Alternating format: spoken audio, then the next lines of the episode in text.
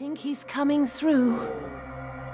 I am Om. I bring you greetings of peace and joy. Why have you called me from my meditations? We called you because we desire knowledge, great enlightened one. We desire to be more perfect, that we may be ready for your silver ship to land. Oh, for crying out loud. Shush! You'll break the link! There is one here who is unenlightened, who does not have faith in me. That'd be me. Hi. Bring him here, that I may lay hands on him, that he will understand. Oh, no need to shove, Mary. I'd quite like to shake hands with Mr. Ohm, since he's the reason you've spent so much money coming here. God, I wanted to see what you do at these things. I thought maybe we could spend some time together since the schedules match so well, but this is too much. Hello, Mr. Spaceman. I'm Brian Hughes, Director of Hughes Aviation. I'm with the other convention down the hall. Pleased to meet. Brian!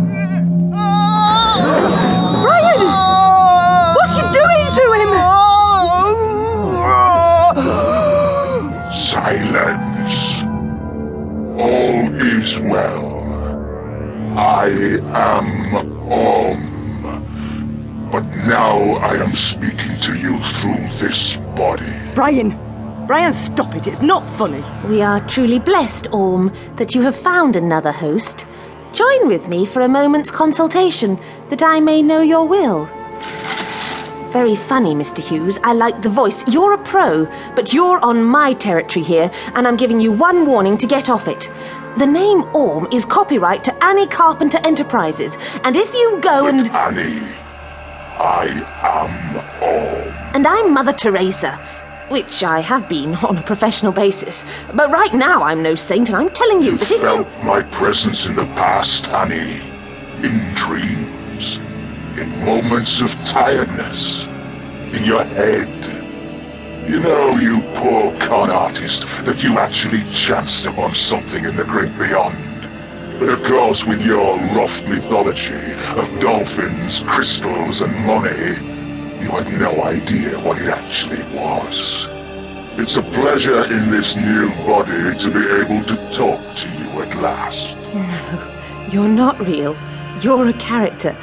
Damn it, I created you. Do you want to see what I really look like, Annie? No. No, you psycho. I'm going to get out of here. Listen. You can't move. No. No. Help! Listen.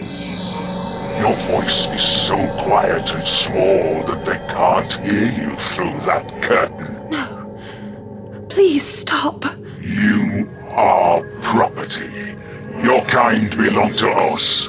When we are finished here, you will all belong to us. Listen, you can move your head, but only to look at me. Only to see my true form. Look at me, Annie. No, Don't make me. Please don't make me.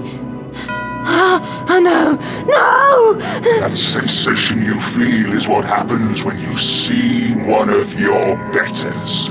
When you see any eight-dimensional being, your mind is opening, Annie. And as it does, the gate you so unconsciously opened is getting wider.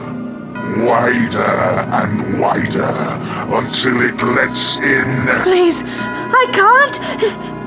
I am here, Demi Leader. We are two. We will hide within these bodies. Give them back to their hosts. We will emerge when the leader has been. Summoned. What? What, what am I doing here? I don't know, Mr. Hughes. I suppose Orm must have wanted to talk to you alone. Was it an illuminating experience? Uh, what? No, of course it wasn't. You're just a. Hello? Miss Carpenter, you've had my husband back here for such a long time. We were wondering if everything was. Oh, what's that on your hand? And on yours, Miss Carpenter. Are you hurt? No. It must be some sort of uh, psychic mark. It looks like a pentagram. It's just. A shadow. A shadow of something much larger in time and space. Ryan, you sound like a believer. How did you know all that?